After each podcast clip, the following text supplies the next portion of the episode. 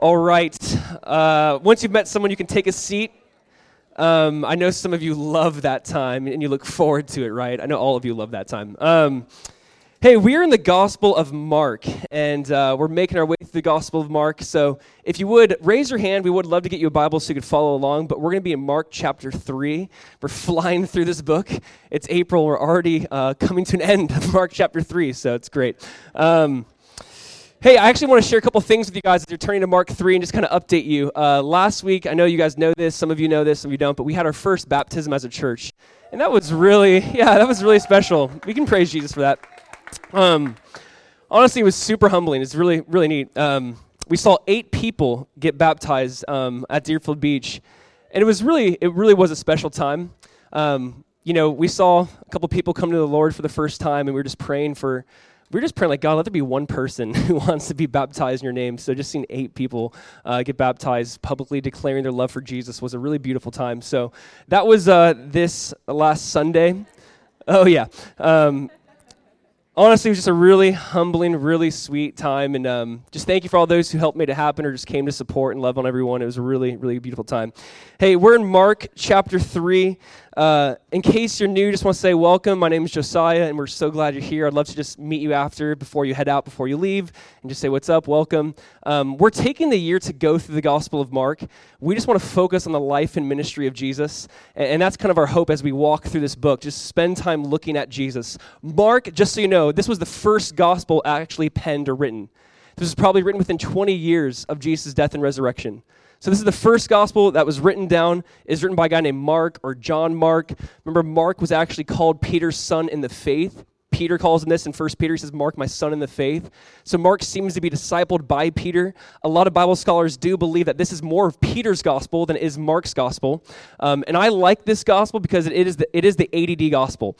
It's the gospel where Mark just jumps from one story to the next. He's all over the place. And if you're like me and you kind of need that, like this is taking too long, it's, it's great. I love how he speeds it up, even though we're taking a year to go through Mark. But it's great. Um, so he just jumps from story to story. He, he's really trying to show you who Jesus is. He's trying to say, this is who Jesus is, this is what he said, this is what he did, this is what others said about him, but you decide. You know what I love about Mark, in Mark chapter 1, verse 1, he says, This is the gospel of Jesus Christ, the Son of God. And he tells us from the very beginning who Jesus is, that he's the Son of God. But really, throughout the rest of the Gospel of Mark, it's kind of like this discovery of who Jesus is for the characters in this story. So we, as the reader, know who Jesus is. We know that this is the gospel, the good news of Jesus, the Son of God. We, we know who Jesus is, but the people that Jesus is meeting, they don't know. And they're slowly beginning to discover maybe this guy is just more than some prophet, maybe this guy is just more than some teacher. And so last week we, we looked at this idea where there's just multitudes of people. Like Jesus started to get very popular and well known in his work, his famous uh, traveling to all these different countries and regions. And many people came to him. And last week, if you're with us, we talked about the crowd versus the community of Jesus the crowd that followed Jesus from a distance versus the community of Jesus that just want to be with Jesus. You see, there's a difference. There's people who are infatuated with Jesus. Like they're interested in him and by him, and they want something from Jesus. Listen, that's what we talked about. The crowd wants something from Jesus, while the community just wants Jesus. And there really is a difference. And I know even in my own life, a lot of times I just want something from Jesus versus just wanting Jesus. Like, do you just want him to be with him, to know him, to walk with him? And that's the difference between the crowd versus the community. And if you remember, we saw Jesus at Mark chapter 3, verse like 17, 19. He chose the 12 disciples.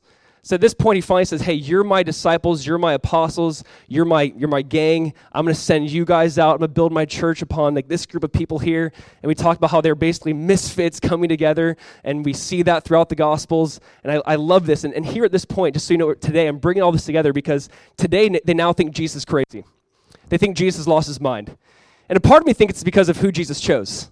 Like Jesus chose 12 men you would never choose. Like, you should never choose these 12 people. And now his family, their scribes, they're thinking, man, this guy's crazy. He lost his mind. He's demon possessed. And so, what we're going to look at today and talk about today is this question of who is Jesus? So, who is Jesus? What did others say about him? What did his family say about him? What did the scribes say about him? But what did Jesus say about himself? And really, the Bible kind of says, like, you make the decision. This is who he is. This is what he did, but now you decide. And so, the title today is simply, Who is Jesus? And there's so much debate about this. There's so many speculations still today. There's so many weird ideas about who Jesus is. But this text, I really do believe in Jesus and in two parables, and really in the last parable, the last metaphor, he answers who he is. And I love how he describes himself. He says, like, I'm the stronger man. And so we're going to read about the idea of Jesus being the stronger man and look at Jesus' identity. So we're going to be in Mark chapter 3, verse 20. We're just going to read it all the way through. We'll pray and look at this more in depth. All right, Mark chapter 3, verse 20. Once you read with me, it says in verse 20. Then the multitude, so Jesus just chose the, chose the 12 disciples. They went into a house, verse 19. Then the multitude came together again so that they could not so much as eat bread. That would just frustrate me right there. Like, it's so crowded, they're like, oh, can't eat now. Like, I'd be kind of mad. Verse 21. But when his own people, and really that word is family, and I'll explain, his own family heard about this, they went out to lay hold of him, for they said, he is out of his mind. And then the scribes who came down from Jerusalem said, He has Beelzebub, and by the ruler of the demons, he casts out demons. So Jesus called them to himself and said to them in parables, How can Satan cast out Satan? If a kingdom is divided against itself, that kingdom cannot stand. And if a house is divided against itself, that house cannot stand. And if Satan has risen up against himself and is divided, he cannot stand but has an end. No one, here's a second metaphor parable, no one can enter a strong man's house and plunder his goods unless he first binds the strong man, and then he will plunder his house. Assuredly, I say to you, all sins will be forgiven the sons of men. All sins will be forgiven the sons of men. And whatever blasphemies they may utter. But he who blasphemes against the Holy Spirit never has forgiveness, but is subject to eternal condemnation, because they said he has an unclean spirit. Then his brothers and his mother came and standing outside, they, said they sent to him, calling him, and a multitude was sitting around him, and they said to him, Look, your mother and your brothers are outside seeking you. And that's happened to me quite a bit, like saw your mom's here. She's coming to get you. Uh, verse 33. But he answered them, saying, Who is my mother or my brothers? And he looked around in a circle at those who sat by him and said, Here are my mother and my brothers, for whoever does the will of God is my brother and my sister and my mother. We're going to talk more about this, and I love that Jesus is going to share his identity now with those who follow him. So let's just pray and ask God to speak and move this morning. Father, we, we do thank you so much for this gospel. We thank you for the life of Jesus. God, we thank you for how he responded when those who falsely accused him. And God, we just ask that you'd speak, that you'd move. God, that whether there's people in this room who don't know you or just Christians for many years, Jesus, that you'd refresh our hearts of who you are. That you are the stronger man who bound up the strong man. God, that you've come to plunder, you've come to seek and to save that which was lost. And so, God, move in this place. Speak to us now in your wonderful name, Jesus. Amen. All right, so as we just read, Jesus is being accused falsely from a couple different groups of people. And they're making claims against him and accusations against him. And I don't know if you've ever experienced that. I don't know if anyone's ever said something about you that was false, or if anyone's ever said something about your reputation, and now whenever people look at you, your reputation's ruined, or they kind of go, maybe you aren't as trustworthy as I thought. At this point in time, this is kind of what's happening. They're, they're making false accusations against Jesus, and when that happens, that really hurts. And there's a side of us that want to like defend it and like fight against it. And I love how Jesus responds to this. But again, if you've gone through this, you know how painful this is. You know, when I was in high school, and I'm trying to think of a way to relate this, and this is a petty story, but when I was in high school, I was my sophomore year, I think I was in biology class, and we, we had a pet rat in the class. Um, I don't know why we had a pet rat with a bunch of 16 year old boys. It's a terrible idea. But it's actually the teacher's pet rat. Like it's her personal rat. She wanted a rat, and it's her kid's rat. And one day we're in class, we're, I'm sitting there, you know, minding my own business, like a good 16 year old, right? Um, listening to my teacher, and I'm sitting in class, and my friends come, my friends, who I thought were my friends, come and take the rat and they place it on my shoulder. And I had no idea what it was at first. I'm just sitting there, like, writing, and I feel something, and I look and I just see this rat. And I think they knew my reaction, and they knew why I had, you know, they just know me.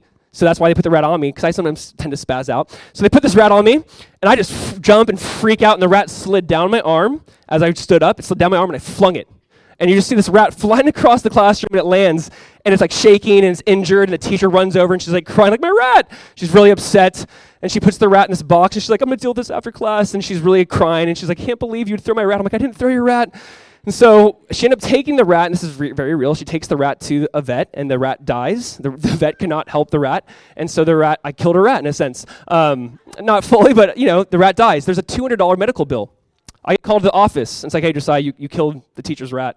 Uh, you got to pay 200 bucks for the vet bill. I'm like, no, no, no. I didn't kill the rat. Like they placed the rat on me. I just moved and it died. I don't know. You know, in my mind, like that. Why is that on me? So eventually, they figured it out. The two friends who placed it on me, they had to split the vet bill uh, for the rat. That I don't know why you take a rat to a vet, to be honest, but they, they took it to a vet and they had to, they had to pay the bill.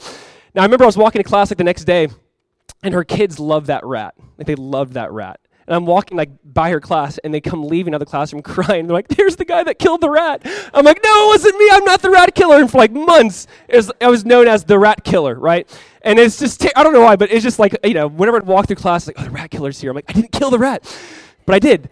Um, but that was like kind of my reputation. That was like a false in my, and it's not a perfect illustration. I know it's very petty, but that was kind of like now my, the claim against me, and this is who I am. I'm the rat killer, and that was just kind of. And here's the thing: we've all been a part of situations, probably much more major, much more serious than that where someone says something about you or they hurt your reputation. There's this thing that now it's kind of like you're walking around with. People are like, Are we sure he's legit? Are we sure this is real?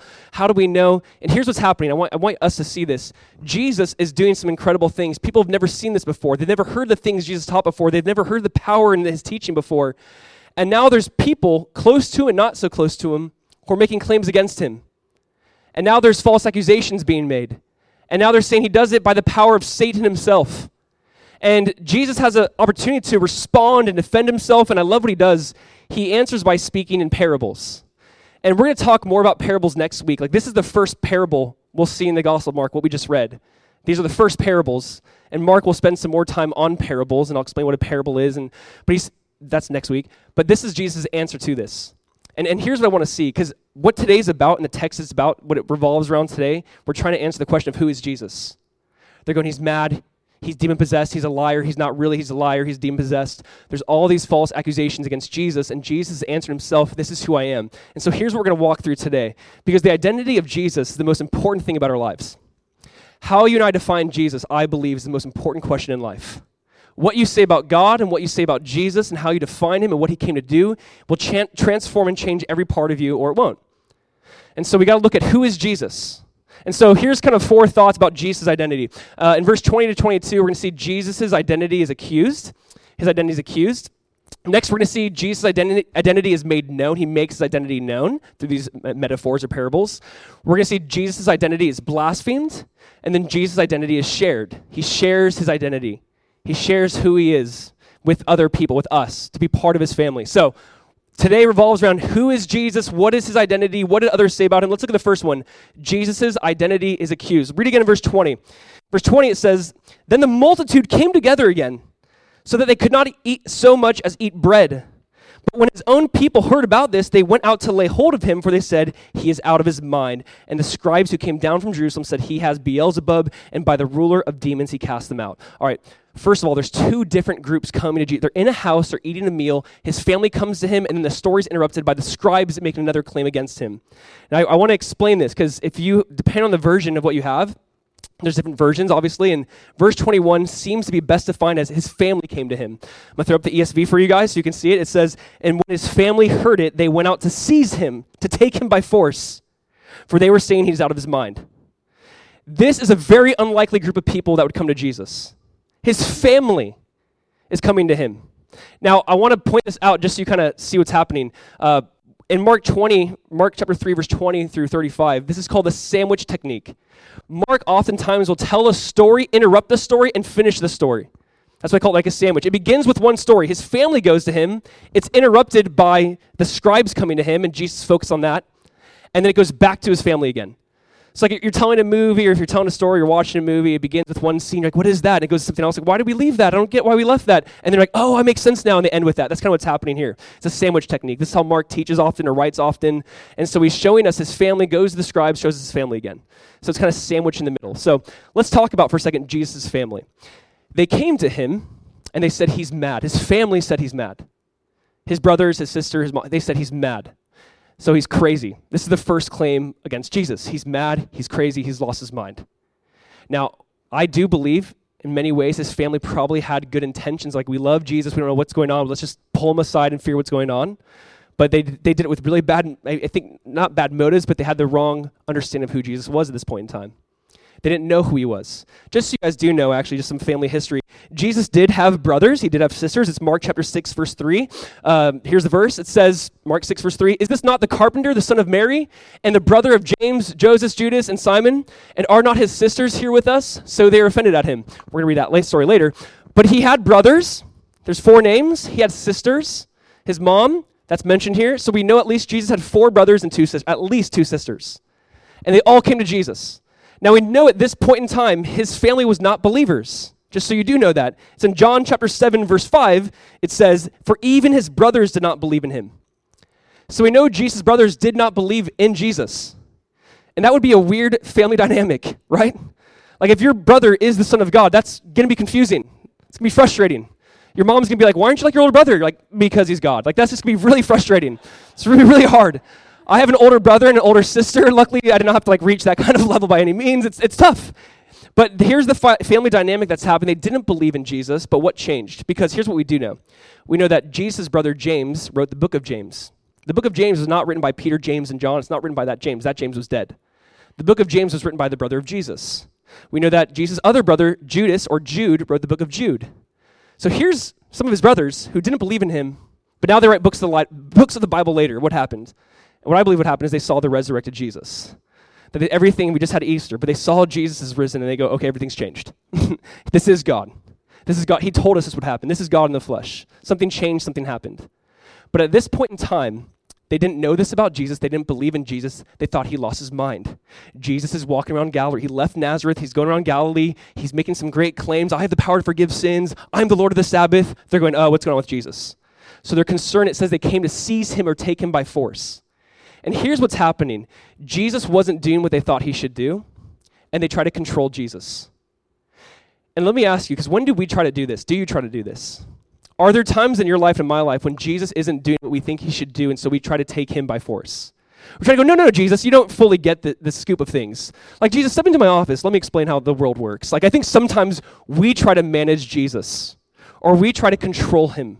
We try to shut him up. Well, Jesus didn't really say that. Jesus didn't really mean that. He obviously tried to mean something different, and we try to speak for Jesus. This is kind of what's happening. His family is, in a sense, trying to speak for him. Listen, when we attempt to control God, we cannot be changed by him. And this is what I want you and I to see. When you and I ch- attempt to control God, to say what he can and cannot say, to say what he can and cannot do, when we try to control God, we cannot be changed by him. See, and, and this is a danger, I think, for all of us. Because all of us want to try to control God, make Jesus who we think he should be, rather than letting just Jesus speak for himself. And rather than just following Jesus at his, at his word. And so his family comes to him and says they want to seize him, literally take him by force. They come to, and then the story's interrupted, like I said, with now the scribes. The scribes are like, no, no, no, he's not just mad. He's filled with a demon. He's demon possessed. Like they try to say it's no, it's worse than you think it is. So here's the next thought, in case right. The scribe said he has a demon, so therefore he's lying. He's not who he says he is. He's demon possessed. He's a liar. And they're trying to, everyone's trying to make sense of Jesus. And I want us to hear that. Because still today, obviously in 2018, everyone tries to make sense of Jesus. Who is he? Is he mad? Is he is he, is he just a good teacher? Is he a moral kind of a guy? Should we quote him in you know psych class? Like what? Who is Jesus? What do we do with him? What, how do we make sense of him? And still, this is kind of the world we live at. And, and this text, I think, so clearly puts it. This is called, and I know C.S. Lewis coined this, but this is called the Great Trilemma. But this text itself basically presents Jesus in three options he's mad, he's crazy, he's out of his mind, or he's demon possessed and he's a liar. Or Jesus would say, I'm the stronger man. I'm the man who came to plunder Satan and his kingdom. And Jesus says, there's another option. And really, this kind of goes back to that trilemma. You think of like, you know, I don't know, trilemma for you ladies. You're like, I got three outfits to wear today. What do I choose? Like, you have a trilemma. I don't know. You're like, oh, there's so many options. There's like three options. I mean, really, this is what they're saying. They're saying he's mad, he's crazy, or, you know, he's a liar and he's demon possessed. Or Jesus is like, no, I'm really Lord.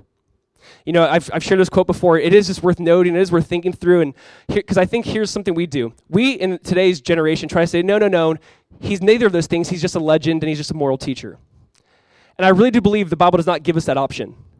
I mean, you can't look at Jesus saying, I and the Father are one. You know, if you believe me, you'll never perish but have everlasting life.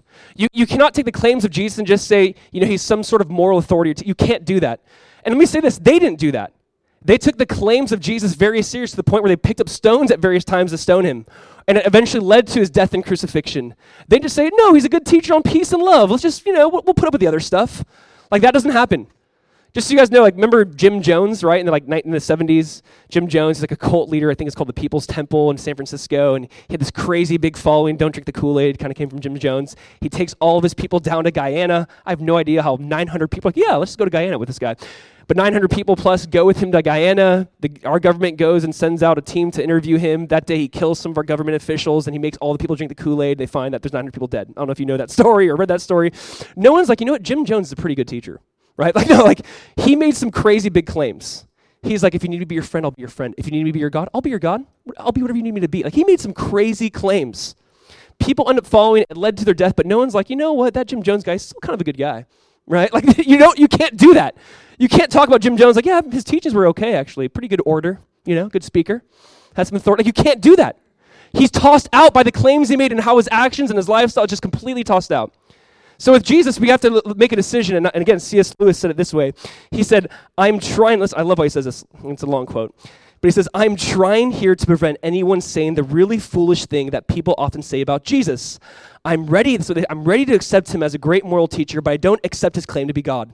That is the one thing we must not say. A man who is merely a man and said the sort of things Jesus said would not be a great moral teacher. He would either be a lunatic on the level with a man who, who uh, says he's a poached egg, or else he'd be the devil of hell. you must make your choice. Either this man was and is the Son of God, or else a madman or something worse. You can shut him up for a fool, you can spit at him and kill him as a demon, or you can fall at his feet and call him Lord and God. But let us not come with any patronizing nonsense about his being a great human teacher. He was not he has not left that open to us. He did not intend to. When you look at Jesus and you study his life, you go, okay, there really is only we try to make there more options than this, but you say he's either crazy, he's out of his mind and people follow crazy. Will they follow crazy? You either say, no, maybe he's just lying, he's just lying, he knows he's, but he's lying. Or you say, maybe he's Lord. See, here's the point. There's a lot of different narratives about Jesus people still try to make today. I notice, like, for us, it might not be the same in 2018. It might just be like, here's a, a, a narrative thrown about Jesus, like a story we say about Jesus. Like, hey, Jesus doesn't really care. Jesus is really not with you. Jesus can't meet in your need.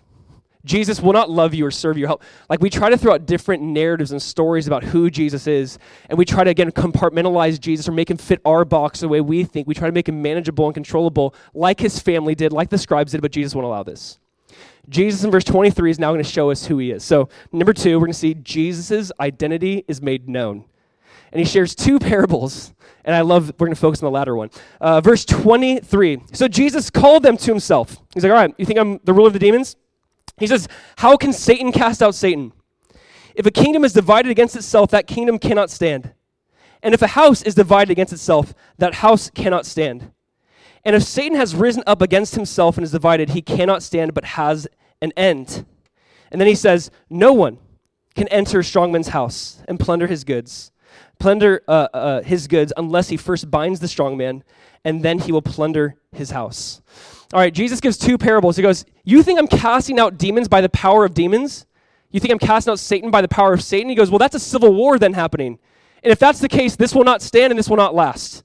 So why would Satan want to destroy his own kingdom? Because that's, that's not the case. He goes, I'm not going to, if I'm for him, we're going to eventually be done. Like, this is not going to last. Kingdom divided itself it cannot stand. Abraham Lincoln takes that quote. We're like, hey, Abraham Lincoln. But that's a good quote. It's like, you know, we have to be, have the same vision and move forward. Uh, obviously, we're not on the same page here. Then in verse 27, and I love this parable.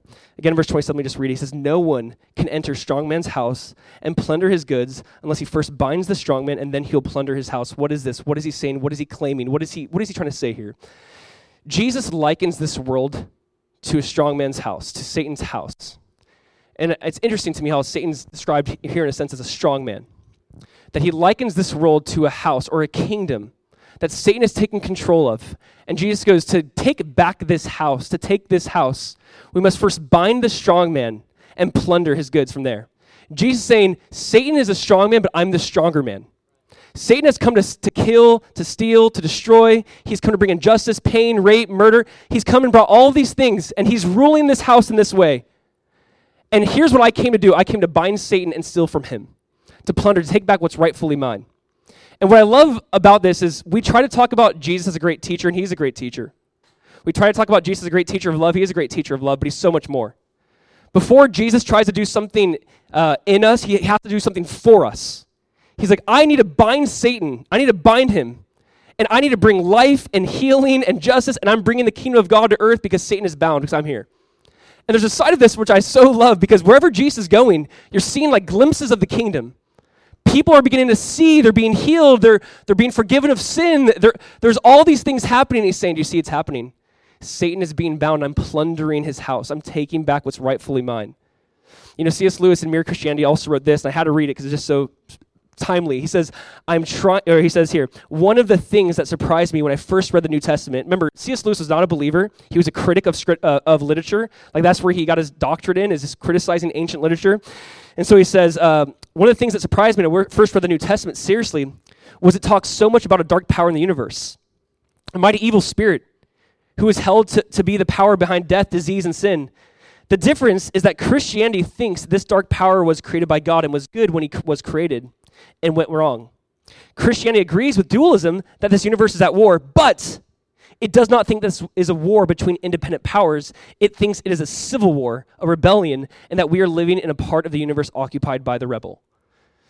See, he's going, this is not just two op- opposing powers, this is a civil war. God created everything, God created everything good, something went bad. And he goes, God has come back to reclaim and take back his. The whole idea is Satan is that strong man who, in a sense, has ruled this world for so long. And Jesus is like, I have come to be the stronger man and to bind him. And I have come to take back which was rightfully mine. I have come to set people free. I've come to heal the sick. I've come to heal the blind. I've come to do all these things. I've bound the strong man. And Paul says it best to me in Colossians 1. In Colossians 1, verse 13, Paul says, He has delivered us from the power of darkness and conveyed or transferred us into the kingdom of the Son of His love, in whom we have redemption through His blood, the forgiveness of sins. Paul's like, Jesus has come and delivered us out of darkness and brought us into the Son of His love. He's transferred us over. Satan has been beaten, Satan has lost. And I want to point something out really quick with this other verse in Galatians 2, verse 13. Listen how he says it.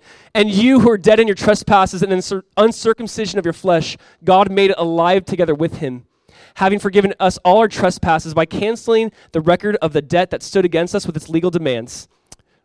Next verse. This is this he set aside and nailing it to the cross. Listen to this. He disarmed the rulers and authorities and putting them to open shame by triumphing, triumphing, triumphing, I can't say it, triumphing over them in him. Here, here's the idea. Jesus like, I made, Paul says, Jesus made a public spectacle of Satan and demons. Like he made a mockery out of them. He bound him. When Jesus used this language of the strong man binding another strong man, he's saying he made a mockery of Satan. He bound the one that seemed to be unstoppable. He, he literally disarmed him he disarmed him, he bound him up so he could take back what was, what was rightfully his.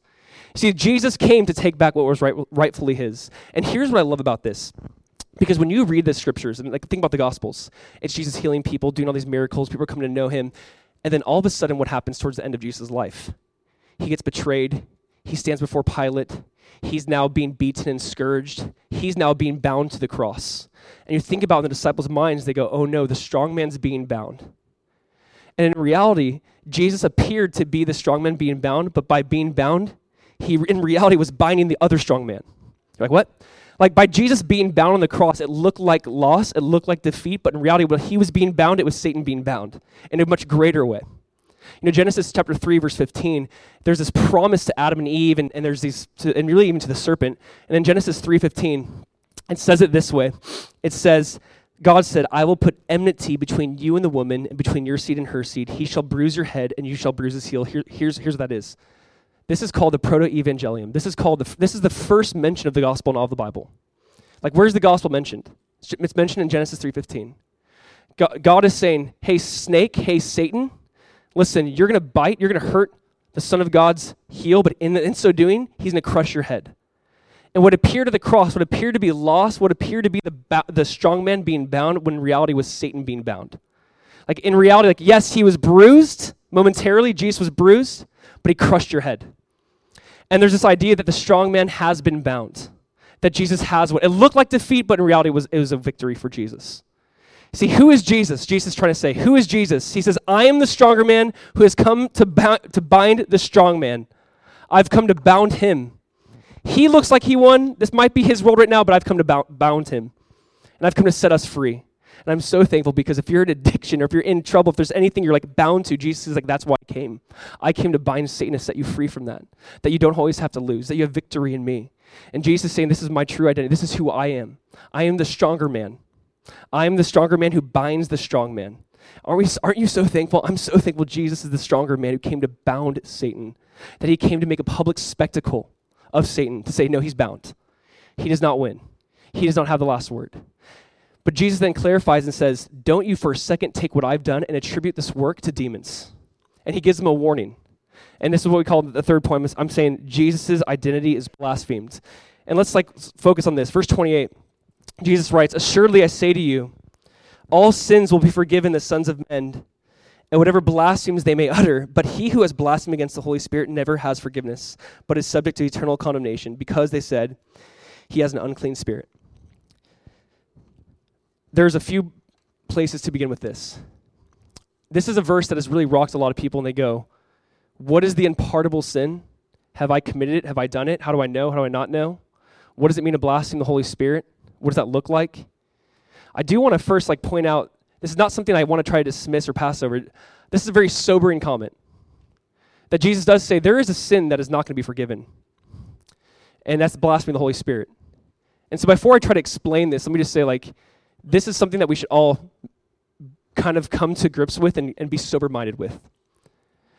That the Holy Spirit is at work and moving through Jesus and through his ministry and through the church. And, and, there's something about blaspheming the Spirit of God goes, that's not something I'm going to forgive. And like, what is that? So let's talk about that. Let's look at that for just a second.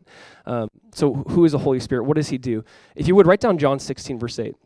Because in John 16, verse 8, it, it does say the Holy Spirit will come to convict the world of sin and of righteousness and of judgment, of sin because they don't believe in Jesus. The Holy Spirit, right now, I so believe, is at work in our lives in the world saying, listen, there's sin in your life, and the sin in your life is that you don't believe in Jesus, that you know you're created for Jesus and by Jesus. He's not convicting people of like, stop smoking. He's, he's convicting people of you need to know Jesus. He's convicting the world of sin, of sin they don't believe in Jesus. And the Holy Spirit's at move and at work. And I believe he's, he's constantly at move and constantly at work. And there are people who will deny that, deny that, deny that, and deny that. And even with Jesus specifically, let's look at the context of Jesus. They're now saying, no, no, no, this isn't a work of God, this is a work of Satan. And Jesus goes, don't do that. Don't attribute my work to work of Satan. Don't blaspheme against the Holy Spirit's work. Don't say that this is a, a, a work of demons, say that this is a work of the Spirit. And I do believe, he, let me kind of put it in this like context or this example um, for you conspiracy theorists, right? If you if you go to the doctor and you're convinced this doctor is a murderer, a murderer and a cannibal, and you're convinced of that, it's going to change everything about your interaction with the doctor. You're going to the doctor office, he's be like, so uh, let's talk about cutting you open. You're like, you would like to talk about cutting me open, wouldn't you? He's like, what? You know? He's like, you see a scalpel, like, what's a scalpel for? He's like, I gotta, you know, cut you open. He's like, yeah, you'd like that. Like, right? Like, if you're convinced that he's a murderer and a cannibal, you're gonna kind of paint it, like, everything he says and does from that point on will just convince you more. That's kind of the point. Like he could say anything and, and be nice and be genuine, but if you're convinced of it, you're gonna be like, oh my gosh, this guy's trying to find a way to eat me. Like you're just gonna be convinced of it in your mind.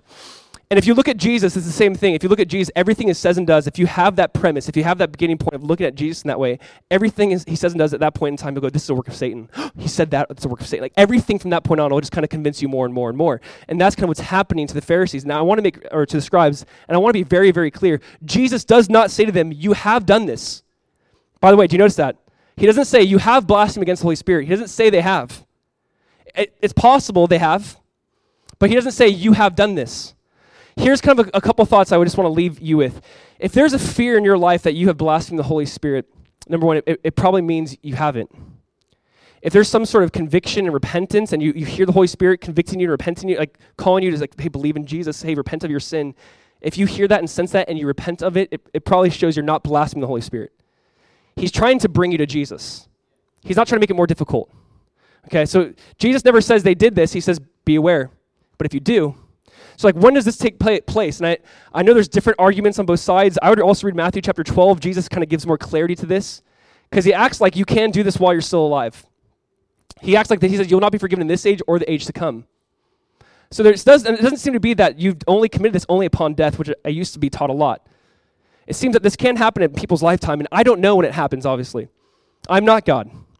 But I would say if there's some sort of conviction and brokenness in your life, it probably means you haven't. And I would say, think about this. The Holy Spirit is convicting you, saying, believe in Jesus, turn to Jesus, run to Jesus. And the moment you do, you've, you've heeded the Holy Spirit, you've listened to the Holy Spirit, you've surrendered to the Holy Spirit. So don't think you've blasphemed at that point in time. And I'll say this if you hear Jesus, if you hear the Holy, if there's something in you saying, hey, there's sin in your life, you need to repent of it, let me say this don't say now. Don't say later. Don't assume you'll have tomorrow to repent of your sin. So, so don't put this off, is what I'm saying.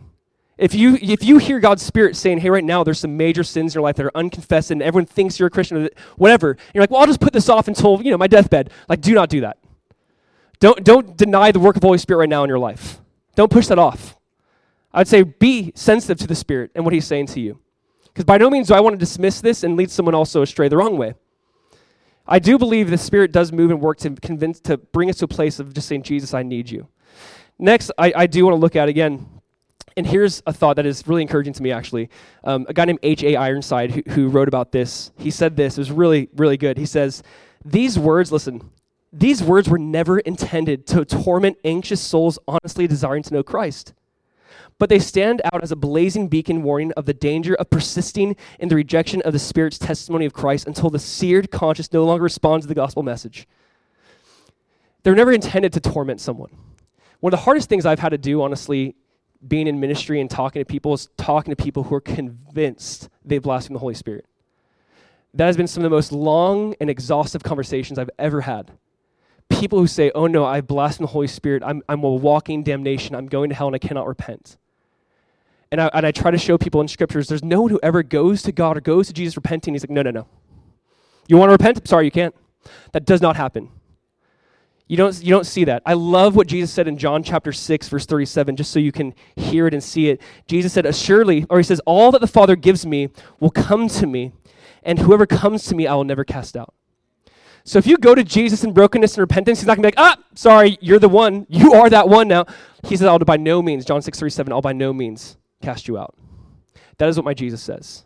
In 1 Timothy 2 4, it talks about how God desires all to know him and to come to the knowledge of truth. Our God's desires that all would know him, that all would be saved, and to come to the knowledge of truth. That's what our God says. He's not like trying to make it hard for someone to repent. He's not trying to say, oh, you want to repent? You can't. He doesn't he by no means will cast out. And can I just point this out too, by the way? Can we just focus on the beauty of verse 28? You know, I don't know if we ever like stop and read the first part of this. In verse 28, how does Jesus even begin this? He says, Assuredly I say to you, all sins will be forgiven the sons of men. Isn't that beautiful? He goes, except this, and we always focus on that except this. We're like, whoa, it freaks us out. But Jesus came to save. Jesus came to redeem. Jesus, like, I want to save. I'm not trying to make this hard for you to believe. And if you do sense the Spirit of God speaking to you or talking to you, saying, believe in Jesus, surrender, give up this old lifestyle, what are you still doing? Don't push that off. That's all I'd say. Don't say, okay, well, one day I'll repent and believe. Just don't do that. If you sense the Spirit of God convicting you, go to Jesus. He'll by no means cast you out. Amen? He desires all men to be saved and to come to the knowledge of truth. I serve a God who wants to save people who has come to save people. He desires all men to be saved, but do not do not resist that conviction of the Spirit saying, "Believe in Jesus." Do not resist that. That's my only like warning. Do not resist that. Let's move to number four. All right, number four. Uh, Jesus' identity is shared. So after he says, "Don't do that. Don't ascribe my works to Satan and the devil. Don't do that." I love now how he shares his identity in verse 31. He says, or then it says, "Then his brothers and his mother came." I love that his mother's there. Just makes me laugh. It shows us the humanity of Jesus. Like, "Hey, your mom's here." And standing outside, they sent to him, calling him.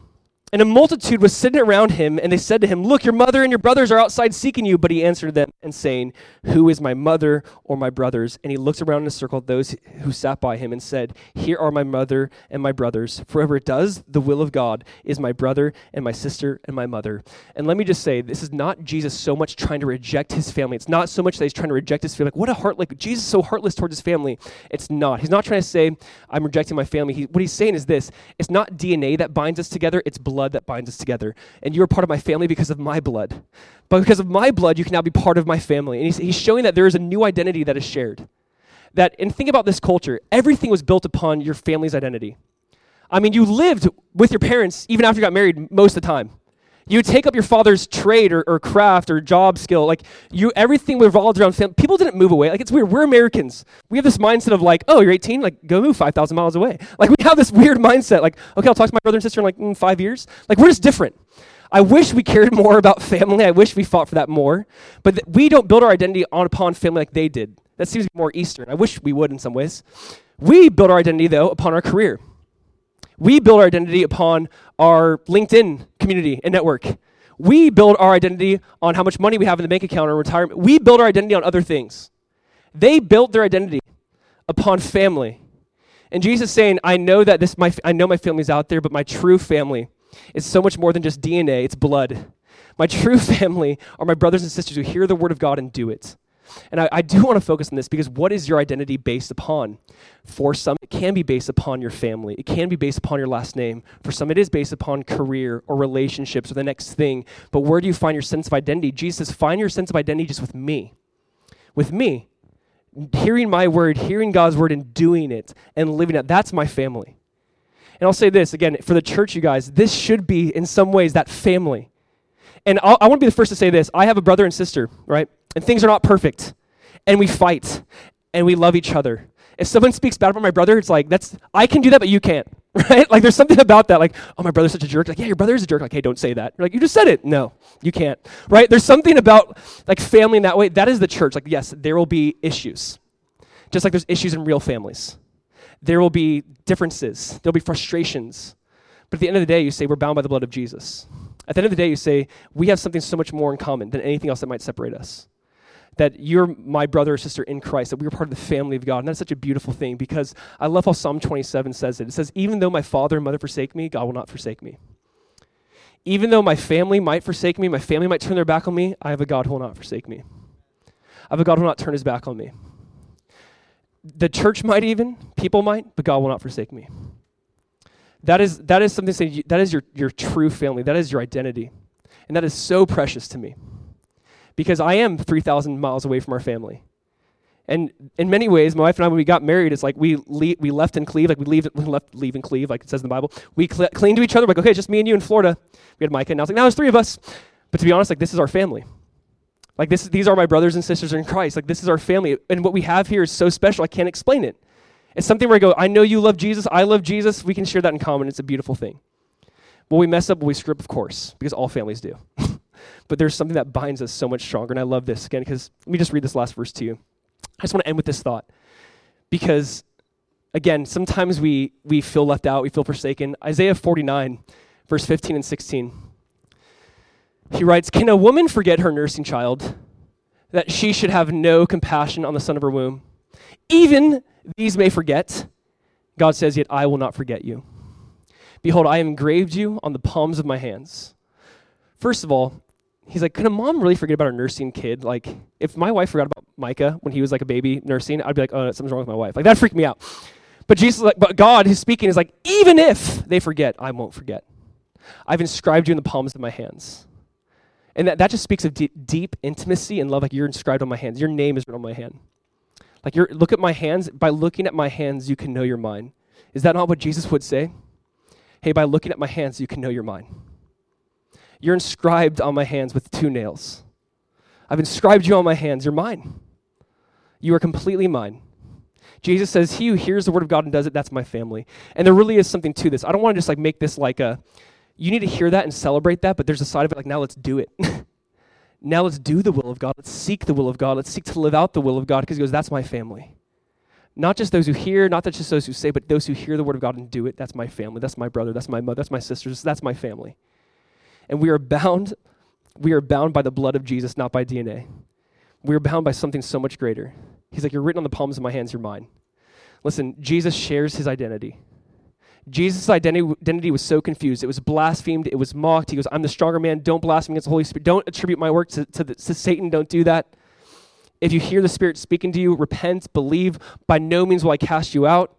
And know this, not even just that, but you can now be part of my family.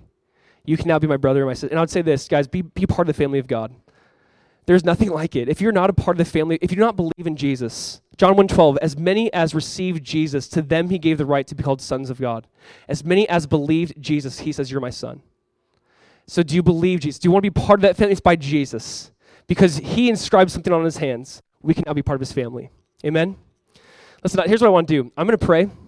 I'm going to talk a little bit about community groups. My wife's going to join me. We're going to share something with you guys, like a new update. And then, um, well, you guys, we're not going to end with worship. We just want to end with some more time to actually hang out and be a family. Cool? Can we do that? Let's pray. Father, we just want to thank you for this time and to slow down and be reminded of your son's identity. That Jesus, you are the stronger man and you have bound Satan.